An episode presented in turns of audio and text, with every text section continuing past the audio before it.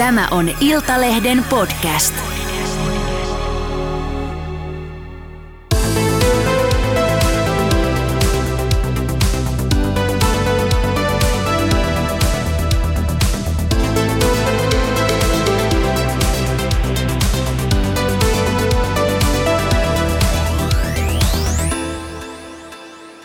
Se olisi taas maanantai aamu ja Iltalehden Autoradion uusi jakso olisi niin sanotusti tulilla ja kohta matkalla korvakäytäviesi pitkin mutusteltavaksi.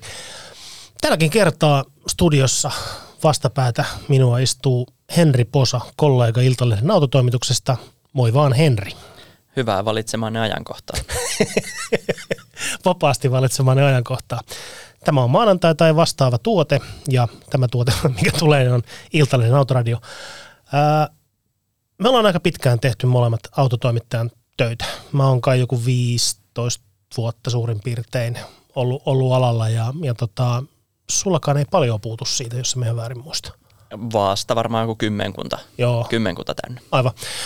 Mä kuulutaan, kuulutaan autotoimittajien ä, ammattikunnassa niin sanotusti junioriluokkaan. Itse olen 45 ja, ja, ja sitä rataa, niin mua, mua pojitellaan vielä tuolla piireissä, koska meidän ala on ukkoutuva. Mutta ei puhuta siitä nyt, vaan puhutaan meidän alan valtavasta glamourista, kuinka hienoa meidän, meidän työ ja arki on.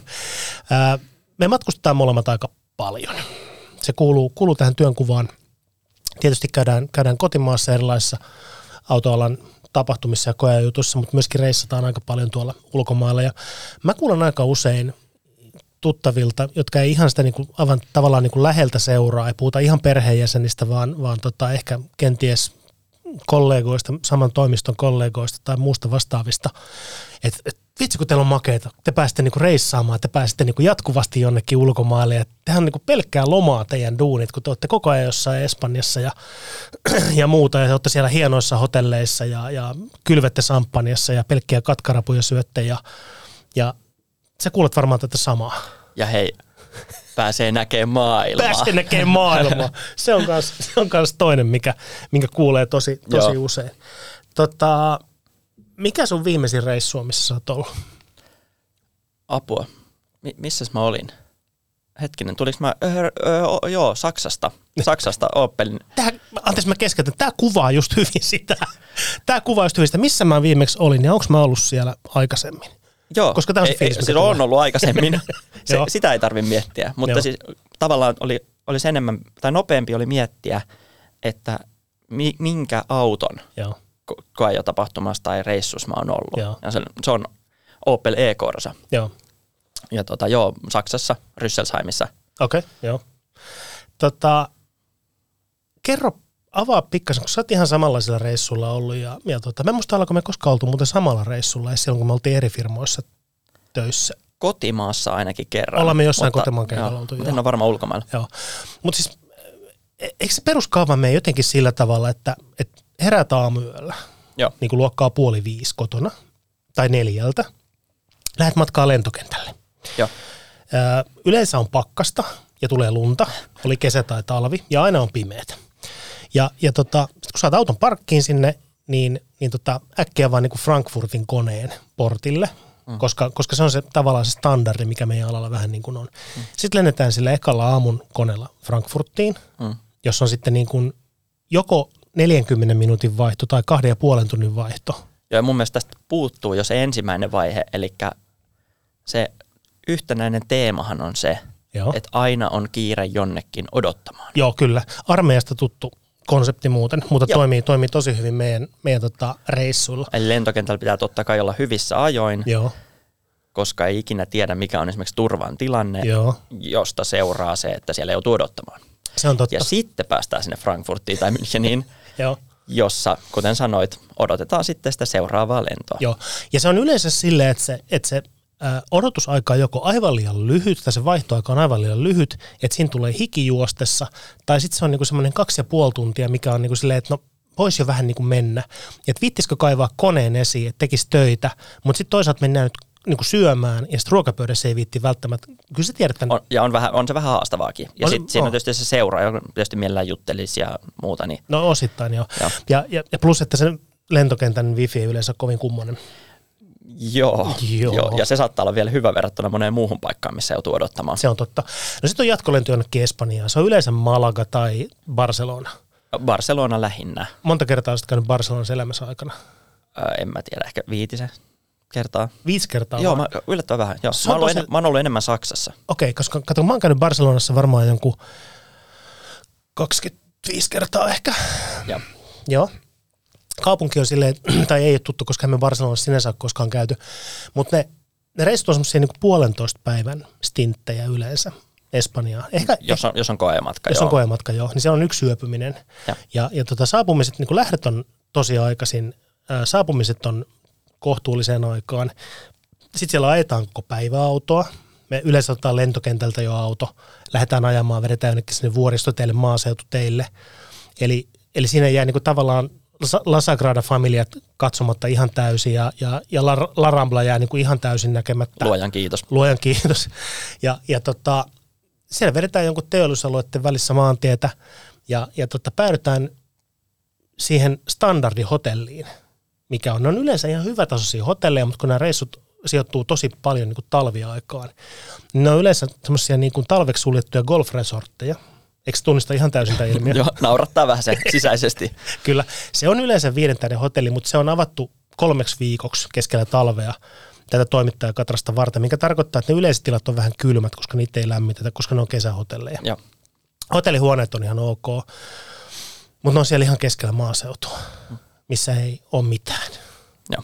Ja sitten me ajetaan koko päivä, me tullaan hotellille, sitten meillä on sen niin kuin aamu viideltä lä- niin kuin tapahtuneen startin jälkeen, niin meillä on vielä illalla yleensä kasilta lehdistötilaisuus. Joo. Kestää puoli tuntia tai kolme varttia pahimmillaan, Joo.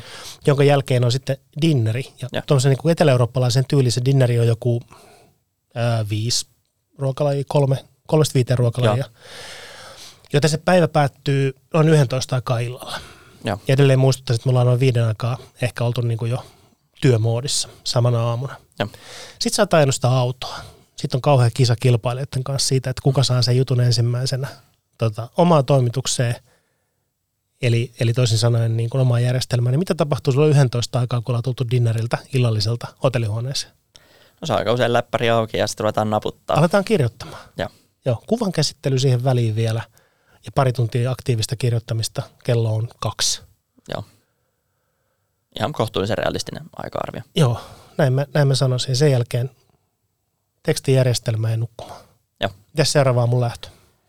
No sanotaan, että monesti se saattaa olla jopa ihan inhimillinen, mm. että saattaa riittää, että kuuden seitsemän aikaa herää. Se on, tää on just näin. Ja sitten sit sen jälkeen niin kun, ehkä Amsterdamin kautta Helsinkiin Joo. kotiin. Joo. Tämä on se, tää on se glamour, mikä, mikä tuohon tota, duuniin liittyy. Ja tähän tästä ehkä vielä puuttuu mun mielestä se, että se, se hyvä, upea hetki, kun on siellä auton ratissa ja koajaa sitä, joka on ainakin mulle niin kuin ihan tämän ammatin suola ja siis Mm. mm. parasta, mitä voi olla. Mm-hmm. Niin eihän se ole se hetki, kun katsellaan maisemia ja Ei. mitä, missä käytäs, vaan, vaan se on se hetki, kun koko ajan yrittää arvioida sitä tuotetta. Joo, tunnustella. Tunnustella koko ajan arvioida sitä tuotetta, että millainen tämä on, mitä tämä tekee muuta. Samaan aikaan tietysti pitää pysyä navigaattorin mukana. Ja sitten a- aika monesti vähän kiireelliseksi rakennetun ohjelman takia, niin on aikamoinen paine ja stressi siitä, että auto pitää kuvata. Joo. Tästä pitää saada hyvät kuvat Mhm. mm. ja löytää kuvauspaikka Mhm. ja ehtii ottaa ne kuvat. Ja sitten pitäisi olla vielä siellä seuraavassa määrän päässä mielellään vaan vähän myöhässä. Joo. Onko sä tehnyt sen saman havainnon, minkä mä oon tehnyt jo hyvän aikaa sitten, mikä liittyy noihin valokuviin ja suomalaisiin autojournalisteihin versus vaikka englantilaiset tai ranskalaiset tai saksalaiset autojournalistit? Olen. Joo. Suomalaiset käyttää omia kuvia. Joo. Suomalaiset kuvaa itse autonsa. Oli Joo. kyse freelancerista, joka pystyy laskuttamaan niistä kuvista, tai oli kyse meidän kaltaisista niin kuin ihan kuukausipalkkaisista toimittajista. Me halutaan käyttää omia kuvia. Ja tuo on sellainen konsepti, mikä niin kuin sieltä autovalmistajilta puuttuu. Auto, suomalaiset automaahantuojat on niin kuin havainnut sen tässä vuosikymmenten aikana jo, mutta ne valmistajat ne, ja ne koe- ja tapahtumien järjestäjät, ne ei sitä konseptia ymmärrä ollenkaan. Ei, ei enää. Ei enää. Koska ennenhän se on ollut standardi, Joo. Että otetaan kuvat autosta, kun se ajetaan. Joo, mutta mut sekin vaatii niin kuin aikaa. Me ajetaan mm. yleensä kaksi toimittajaa per auto, mikä tarkoittaa sitä, että se kuvaussessio kestää tosi hyvällä tuurilla puoli tuntia siihen mm. välissä. Mutta kun siinä koe jo reitille ei ole laskettu semmoista ylimääräistä puolen tunnin aikaa koskaan. Niin se meinaa sitä, että jos saa valita, että tässä on tota, tämmöinen niin tosi makea scenic route, että pääset tämmöiseen maisemareittiin ajamaan ja upeita meriranta vuoristoteitä ja muuta, ja se on niin kuin tosi hieno reitti ajaa, ja sitten on tämmöinen lyhyempi reitti, niin se on aina se lyhyempi. Ai, ai kyllä mä oon yleensä sillä pidemmällä, oli se mikä tahansa, Sulla oli se parempi tai huonompi. kaasujalka sitten. Sä niin, tai sit, niin, koko, koko ajan on vaan sellainen pieni jännitys, että, että pitää mennä, mutta siis tota, öö, joo, pyrkimys siihen, totta kai poikkeuksia, missä ei oikeasti vaan ehdi, mm. mutta lähtökohtaisesti, että ehtisi ajaa sillä autolla mahdollisimman paljon. Mm, kyllä. Joo. Mutta tota, mut joo, riippumatta tilanteesta. Mutta se on just näin. Mikä on, tai on, onko ollut tällaisia käsittämättömiä sattumuksia tai tapahtumia tai incidenttejä tai muuta sattunut sun reissuille? Mulla on muutama nimittäin tosi herkulla, mutta mä haluan kuulla sun tarinasta ensin. Mä en, mulle ei nyt heti tule mitään mieleen, avaa sä ensin. No mä avaan, avaan tämmöisen, tämmöisen tarinan, mä jätän ajanpuutteen vuoksi kertomatta, että, että minkä automerkin ja minkä automallin, automallin koeajoreissusta oli, mutta meillä oli Frankfurtissa vaihto, aamulähtö, mutta ei menty Espanjaan. Mentiin, mentiin ää, Slovakiaan muistaakseni. Oh, joo, se on Joo, aika erikoinen, on, se on- poikkeuksellinen. Se on tosi, tosi Se poikkeuksellinen paikka. Tuli mieleen, että toinen paikka, missä on ollut ihan muutaman kerran, niin Ranskan ja ehkä Pariisi. Joo, Par- Pariisi on tullut viimeisen Pariisin puolentoista lentokenttä, Joo, apua. Ch- Charles de Gaulle, Joo. kuuluisa matkalaukku hävittämä. Anyway, me oltiin menossa äh, Frankun kautta Sloveniaan ja, tai Slovakiaan ja, tota, ja tosi lyhyt vaihto oli luvassa. Kolmen vartin vaihto. Ja tota, kone lähti Helsingistä 40 minuuttia myöhässä. Ja, ja sillä niin matematiikkaa vähänkin osaavat ymmärtää, että se on aika vähän siinä välissä. Ja tota, laskeuduttiin sinne ja, ja tota, maahantuojan PR-päällikkö oli meidän mukana. Hän istui kaksi riviä mun takana koneessa. Ja meillä oli Lufthansa-lento Helsingistä ja Lufthansa-lento Frankfurtista. Eli ne oli tietysti kommunikoinut keskenään, että täältä tulee tämä porukka. Mutta silti kun turvavalo sammu siellä portilla, niin mä olisin, että kolme minuuttia aikaa. Että sehän ei ihan Frankussa riitä. Ja tota, ää, noustiin ylös ja mä sanoin tälle PR-päällikölle, että tota, et me ei tulla ehtimään siihen. Ja sitten hän pyyhki hikeä ja otsalta, että joo, voi olla. Että et katsotaan, mitä tapahtuu. Me marssittiin koneesta ulos ja siinä oli, se putken päässä oli semmoinen niin neljän neljön kokoinen tavallaan niin kuin väliaula ennen kuin Joo. tultiin sinne varsinaiseen terminaaliin. Ja siinä oli äh, kenttätyöntekijä, jolla oli ainakin mun mielestä siis noin 80 senttiä leveä ja 40 senttiä korkea kyltti, missä luki, että Ljubljana. Joo. Et, et Ljubljanan koneelle mene- menevät niin tähän näin. Ja kaikki, mä katsoin, että kaikki toimittajat tuli sen, sen herran ympärille silleen, että joo, että mennään tästä portaat alas, teillä on bussikuljetus koneelle, että te ehditte vielä koneelle. Asiakunnossa ja äkkiä juostiin bussiin ja bussissa ovet kiinni ja kaasupohjaa se plattalla. Ja sitten me ruvettiin katsomaan, että missä se PR-päällikkö on. Ei näy. Ei ole meidän bussissa. Yritetään soittaa. Missä sä oot? En vieläkään kerro hänen nimensä eikä automerkkiä. Tietäjät tietää. Ja tota, ei vastaa puhelimeen, yritetään soittaa, bussi edelleen matkustaa sinne. Sitten se vastaa sieltä niin hengästyneenä, kuulee, että se juoksee sieltä terminaalissa. Joo, hän on ihan just portilla, että te olette varmaan jo siellä. Et ei ole, me ollaan bussissa. Et me ollaan itse asiassa täällä lentokoneen vieressä jo. Ja hän ei ehtinyt siihen koneeseen. Hän jäi Frankfurtiin. Me mentiin sitten eteenpäin. Ja, ja sieltä ei tullutkaan sitten seuraavaa konetta ihan vähän aikaa. Hän oli 11 tuntia viettänyt siellä Frankun, Frankun kentällä.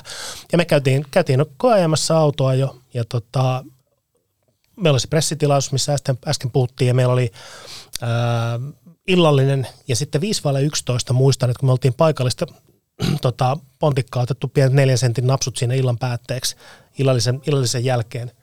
Ja, ja tota, ää, että lähdetäänpä nukkumaan huomenna, mulla on kuitenkin aikainen herätys, niin 5 yli 11 hän oli saapunut siihen samaan tilaan oman kertomuksensa mukaan. Hengästyneenä. Edelleen hikiotsallaan ja tota, juosten todennäköisesti. Voisi olla hyvä toinen tota, podcast-aihe sitten se, että millaista hommaa se on sillä puolella. Se on totta. Voidaan kutsua nimeltä mainitsemattomia ja PR-päälliköitä tähän mukaan. ääni muutettu. Kyllä, nimi muutettu, automerkki muutettu. Mulla tuli tästä mieleen sellainen sitten taas niin kuin lähtöpäässä oleva, oleva incidentti tuossa just koronan jälkeen. Joo. Niin tota, oltiin lähdössä yhden, yhden merkin reissulle ja koko porukka oli vähän ihmetellyt, että, että ei onnistu lähtöselvityksen tekeminen verkossa edellisenä Joo. iltana. Joo. Ja ei mitään, tultiin paikalle aamulla ja, ja PR-päällikkökin oli, että joo, että tämmöinen homma, että varmaan tämä, kun meillä on niinku porukalla samat liput, niin ei mitään tehdä ne tästä kaikki, kaikki mm. kerralla, että se on varmaan se syy. Ja tää kaikki täytteli sinne systeemiin sitten tietonsa kerralla ja painetaan enter, niin se ilmoittaa, että ei onnistu. Okei, okay, joo. Ja tässä kohtaa on sitten vähän että no ei mitään hätää, ö, käytetään noita automaattikoneita lentokentällä. Mm-hmm. Kunnes automaatti ilmoittaa, että se ei ole toiminnassa. Sitten katsotaan, okay. no viereinen varmaan on. Kaikki lentokentän automaatit Pimenee, pimeänä. just. Olivat olleet pimeänä, eivät ole käytössä mikään, ilmeisesti koronan takia. Tavallaan vielä noiden niin kuin, silloisten passien, tämmöisen, mä en tiedä muistaa kukaan tämmöistä, niin on semmoinen toisenlainen, oli sellainen koronapassi. Koronapassi, Mitä piti esitellä, Joo, niin ilmeisesti kyllä. sen takia. Ja tota, sitten ruvetaan katselemaan, että no tämä selittää, että minkä takia tonne backdroppiin kautta lähtöselvitykseen on muuten aika infernaalinen jono. Joo, Ja ei siinä auta muuta kuin mennä sinne jonon päähän. Tässä kohtaa alkaa tulla semmoinen tunne, että meillä tulee vähän kiire sinne lennolle. joo, Mutta mietitään, että no niin tulee kyllä kaikilla muillakin. joo. Näin mitä lopulta jonotetaan sinne ja, ja tota, päästään sinne tiskille ja siitä sitten suoraan tietysti hirveällä kiireellä kohti turvaa. Ja turvassa ruvetaan katselemaan, että niin, noin niin kuin teoriatasolla niin se meidän lentohan on jo lähtenyt. Te olette siinä vaiheessa vasta turvassa. Me ollaan siinä vaiheessa turvan jonossa. Ja PR-päällikkö toteaa tässä kohti, että no mutta asiathan on hyvin. Me ollaan kaikki tässä, koko porukka, samassa veneessä. Ja jos me ei niin kuin ehitä lennolle, niin sitten me ehitä lennolle ja Joo. me ei niin kuin missään keskellä maailmaa, että sitten me vaan palataan kotiin ja todetaan, että niin. nyt, nyt kävi näin. Niin, Mutta ei mitään, se totuus oli tosiaan se, että ei siellä ollut kukaan muukaan. Se kone odotti ja me sitten lähdettiin aika reippahasti myöhässä joo. ja päästiin perille ja, ja koko reissu meni hyvin ja kaikki muut. Tota, onko sä huomannut eroa noilla reissuilla siinä, että onko kyse tämmöisestä premium-auton valmistajasta, hintavan, hintavia autoja tekevästä valmistajasta vai, vai perusauton valmistajasta, niin sä huomannut eroa niiden, niissä reissuissa, miten ne on niinku organisoitu ja järjestetty? Välillä, mutta mut en ehkä niinku suuressa kuvassa. Mm. Et, et tota, ei mun mielestä niinku suurta. Muutenkaan tietysti ehkä se on se ongelma, että ei tule jotenkin itse, just tämän takia, niin kuin mitä on puhuttu tässä, niin ei tule kiinnitetty huomioon siihen, että, että mikä se matka on tai mikä se reissu on tai mm. minne se lento vie tai mikä se hotelli on, kun, kun ei sillä ole sen kokonaisuuden tai meidän työn kannalta mitään merkitystä. Ei sillä ole mitään merkitystä. Ei. Ne paikat on, paikat on yleensä samanlaisia ja tota, muutaman kerran on ollut yhden semmoisen edullisia autoja myyvän merkin reissulla, missä, missä tota dinneri ei ole ollut tämmöinen viiden, viiden ruokalajin pöytiin tarjoiltu kokin siinä paikan päälle tekemään, vaan itse asiassa oltiin hotellin iltabuffetissa syömässä. Se oli vähän niin kuin tämmöinen, kuin olisi ollut jossain tota, Välimeren kohteessa all inclusive hotellissa tai, tai mostly all inclusive hotellissa.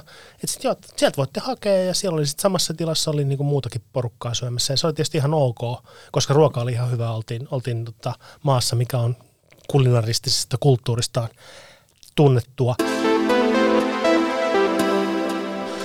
Mikä on semmoinen niin kuin positiivisella tavalla mieleen jäänein reissu sulla? Pystytkö nimeämään äkkiä? Pystyn helposti, koska se oli mun e- elämäni ensimmäinen reissu. Joo. Ja tota, tota, se suuntautui tuonne Komojärvelle Italiaan. Ja, ja tota, tota, se oli vielä sellainen, me lennettiin sinne aamukoneella. Joo. Ja tota, oltiin aamulla siellä ja sitten oli se, että niin, että ö, kyseessähän on siis niinku staattinen julkaisu, eli, eli, eli näytetään automalli, mutta sitä ei päästä, ei vielä. päästä Joo. ajamaan, se on niin uusi. Että se tapahtumahan on illalla. Aha. Et meillä on tässä koko päivä aikaa Joo. Italiassa. Komolla. Siellä Komolla. Joo. Ikävän näköinen paikka. Joo. Ei mitään maisemia. Ja eikä. tota, siellä niinku itse asiassa yksi, yksi tota meidän toimittajakollega, niin se niinku, siellä oli semmoinen niinku kunnollinen facepalmi koura, koura naamalla ja se oli, että Henrille tulee niin väärä kuva näistä reissuista. niin kuin se oli sun eka, eka ja, keikka. jep, Joo. ja niin, niin tuli. Joo. Ei ole sitten minun ollut. Just. Mutta, mutta se oli hieno, kun syötiin, syötiin lounasta siinä Komojärven rannalla rauhassa porukalla ja Joo. suomalaisten, suomalaisten kesken. Ja tota, käveltiin vähän kaupungilla ja vietettiin aikaa. Ja Joo. Sitten illalla julkkarit ja seuraavana aamuna sitten hemmetin aikaisin lennolla takaisin Suomeen. Kyllä, sieltä saa hotellista mukaan sen semmoisen niin mukautettavan aamiaisen, missä Dogibagi. on, dogibagi, missä on yleensä omena ja eilen tehty leipä ja Joo. muuta tämmöistä mahtavaa. Aika monesti on saattanut jättää jopa ottamatta, kun mä oon aika monta kertaa sen nähnyt. Ja silloin just välttämättä, sanotaan nyt välttämättä silloin aamu neljä, aamu viiden aikaa ei välttämättä edes ole nälkä. Ei välttämättä, joo, just herännyt, kyllä. Mulla ehkä semmoinen tosi kivalla tavalla mieleen jäänyt reissu oli tämä, mistä mä tein ihan äsken tämän jutun meille Iltalehteen se ää, Porschen, Porschen Heritage-reissu. Fantastinen juttu. Se oli, se oli makea keikka. Ää, kolme päivää käytännössä tuolla ihan Ranskan, Ranskan ja Saksan rajalla ja pivaritti Ranskan puolellakin, mutta ajettiin Porschen museon vanhoilla 911, sillä käytiin siellä Faltsin alueen tämmöisiä niin kuin kulttuuriperintöön liittyviä kohteita sit katsomassa. Että se, ei, se ei pyörä niinkään niin kuin autojen ympärillä, vaikka autoilla liikuttiin ja autot oli tavallaan niin kuin koko homman keskiössä, mutta, mutta varsinaisena teemana siellä oli siellä niin kuin paikalliset ää, katedraalit, luostarit, ää, vaan tämmöisen ikivanhalla tota, perinteellä etikkaa tekevät, tekevät firmat ja tämän tyyppiset meistä. Se oli, se oli niin kuin aika, aika hienosti järjestettyjä kivareissuja ja siellä pääsi tutustumaan semmoiseen alueeseen, missä ei ihan välttämättä kovin usein tule töiden puolesta reissattua, eikä itse asiassa tullut varmaan koskaan turis, turistinakaan oltua. Se ei ole semmoista niin kuin, sitä kaikkein ää, niin kuin kuuminta turistialuetta. Mm, Mutta silti mm, tosi makea, että Saksan, Saksan viiniseutua, viini, viiniviljelyksiä oli siellä niin kuin joka puolella valtavasti. Tämä liittyy mun mielestä reissuiksi liittyy juhlavuoteen Porschella. Joo, kyllä, kyllä. Liittyy se osittain siihenkin, mutta sehän on, oli siis kolmas tämmöinen äh, Heritage Experience, minkä ne on järjestänyt. Joo. Ensimmäinen taisi olla Kiinassa, toinen Havailla ja nyt kolmas oli sitten Saksassa. Ja tänne tuli sitten kutsu, mikä oli, mikä oli niin tosi kiva juttu. Äh, puhuttiin äsken noista paikoista, missä, missä on niin kuin työn puolesta tullut ajettua autoa. Tuleeko sinulle äkkiä mieleen semmoista, missä olisi niin kuin – liikennekulttuuri olisi jollain tavalla tosi radikaalisti poikkea semmoista yle- yleiseurooppalaista linjasta? No itse asiassa ö, ei töiden puolesta ensimmäisenä, vaan mulla tulee ensimmäisenä mieleen lomamatkalta niin tuota, viime kesältä niin, niin Kreikasta, Kreikan saarelta, niin tota, siellä vähän poikkesi se okay. liikennekulttuuri. Mä oon yhden kerran ollut työmatkalla Kreikassa, oli joku Land Roverin tai Range Rover, taisi olla Range Roverin keikka joitain vuosia sitten. Ja mä en muista, että se olisi niin valtavasti poikannut, mutta, mutta kyllä niin kuin espanjalainen käsitys liikenneympyrässä ajamisesta ja liikenneympyrän kaistojen valintoista on semmoinen, niin kuin, sanotaanko, että se on liberaalia soveltava, Joo. kun vertaa vaikka suomalaiseen käsitykseen siitä, että, että suomalaista niin kuin anarkia liikenneympyrässä on se, että, että näyttää vilkkuu väärään suuntaan, mutta ajaa silti ihan oikein. Joo. Mutta Espanjassa se on silleen vaan, että, niin kuin, että no se he, he, he ja sitten mennään. Uh tai, tai näyttää vilkkua ennen kuin menee liikenneympyrää. Ja lopettaa sitten vähän ympyrää. Joo. joo. Tota, koska tota, joo, siis sanotaan, kyseessä oli siis Tsakyntoksen saari. Joo. Ja tota, sanotaan, että meille etukäteen neuvottiin, että, että väistämisvelvollisuus on. Vaihteleva. Mutta siihen ei pidä luottaa. Okei. okay, Eli joo. jos näet, että auto tulee kolmion takaa, mm niin ei kannata luottaa siihen, että voit mennä ensin, mm. koska kreikkalainen autokulttuuri ainakin tällä saarella niin, niin on sellainen, että henkilö, joka ensin ikään kuin saapuu sinne risteykseen, saattaa kokea, että hänellä on oikeus mennä siitä, vaikka hän olisi väistämisvelvollinen. Okei. Okay. Ja, ja muita tällaisia pieniä asioita, kuten myös esimerkiksi se, että niin kuin pitkään alkureissusta ihmettelin, kun ajelin siellä vuokra-autolla sitä, että täällä ei näy niin kuin oikein nopeusrajoituksia. Mm. Kunnes mä tajusin, että niillä ei ole mitään merkitystä, kukaan ei noudata niitä, eli niitä on ihan turha laittaa sinne. Ne on vain niin kuin lainsäädännön vuoksi, ne pitää olla siellä. Ehkä joo, joo, joo jossain. Okei, okay. ymmärrän, ymmärrän. Tota, se ajokulttuuri tuolla Espanjassa, Portugalissa niin ei se ihan oikeasti ole niin, niin semmoista niin kuin, no ehkä ne liikenneympärät pois lukien, niin ei se ihan niin, niin anarkistista ole. Että kaikista niistä Euroopan maista, missä mä oon ajanut autoa, niin kyllä niin kuin Puolassa ja varsinkin puolalaisilla pikkuteillä, niin siellä, siellä saa ihan oikeasti vähän niin kuin pelätä. Mutta tota, esimerkiksi saksalaisillahan se liikennekulttuuri on ihan superjärjestelmällistä. Ja siellä voi luottaa oikeasti siihen, että, että ihmiset katsoo, että sä oot tulossa tielle ja ne toimii niin kuin tavallaan oikein. Että siellä, siellä, ei, niin kuin, siellä ei oikeasti niin kuin hölmöillä. Ja Saksassa, Saksassa poliisi jopa valvoo liikennekäyttäytymistä, Joo. ei vain nopeusrajoituksia tai muita. Jos sä esimerkiksi ajat autobaanalla liian lyhyellä turvavälillä jonkun mm. takapuolessa, jos siinä sattuu olemaan poliisi, niin se muuten pysäyttää ja lyö sakon kouraa. Ne ei luota pelkästään kameroihin, niin kuin joissakin maissa kuulemma luotetaan. Joo, villi idea. Villi idea, kokeillaan tätä jossain vaiheessa. Mutta tota, toinen, mikä tulee ehkä noista reissuista mieleen, niin, niin on tota, tämä maailman näkeminen. Mm. Niin ehkä siihen liittyvä joku tällainen yleinen tarina siitä, että esimerkiksi just Pariisi mm. on mielestäni loistava esimerkki, johon on tullut lennettyä aika todella monta kertaa sillä Pariisin aamulennolla. Mhm. Ja tota, tuolla lentokentällä hän odottaa auton valmistajan järjestämä kuljetus. Joo. Se on hienoa, se on kiva, se on, siellä on niin valmis auto, joka ottaa. Kiivetään kyytiin, ajetaan jossain pikkubussin, pikkubussin tota takapenkillä 10, 15, 20 kilometriä, joka saattaa sitten vai- vaihella, saattaa kestää 10 minuuttia tai tunnin tai puolitoista tuntia, mm-hmm. riippuen vähän ruuhkatilanteesta, johonkin käytännössä teollisuushalliin, jossa ei ole yhtä ainoata ikkunaa, Mm. mm. jossa sitten odotetaan pari-kolme tuntia, siellä saattaa olla ranskalaisittain tarjolla espresso ja, ja jo- jotain pieniä suklaaleivonnaisia. Kyllä, Ja sitten kolme tuntia. jolloin sit- nälkä lähtee toden teolla. se, se ihan kivasti siinä, siinä sillä haipakasti saaton verensokerin pelaamaan semmoista pingpongia ylös alas. Ja tota, ö, sitten sen parin kolmen tunnin odottelun jälkeen, jotta kaikki maat on saapunut paikalle, niin sitten alkaa lehdistötilaisuus. Mm. Eli pystyy tekemään oikeita järkeviä töitä ehkä. Ja tota, sitten sen jälkeen on ihan järjetön kiire yrittää saada tietysti se juttu julki. Ja sitten on monesti sen jälkeen vielä, kun on yrittänyt kuvata hirveällä kiireellä, saada kuvat koneelle, tehdä juttua muuta, niin saattaa olla sitten taas tunti pari tuntia aikaa semmoista peukaloiden pyörittelyä, että kyyti lähtee takaisin lentokentälle. Ja koko ajan ollaan siinä samassa ikkunattomassa teollisuushallissa. Ei sieltä mihinkään mennä eikä pääse. Se, se on Renault, niinku- Renault on esimerkiksi tota viimeisen vuoden aikana niin esitellyt muutaman uuden automallin samassa studiossa Pariisin lähellä. Se on siinä teollisuusalueella siis se on niin kuin, käsittääkseni TV-studio.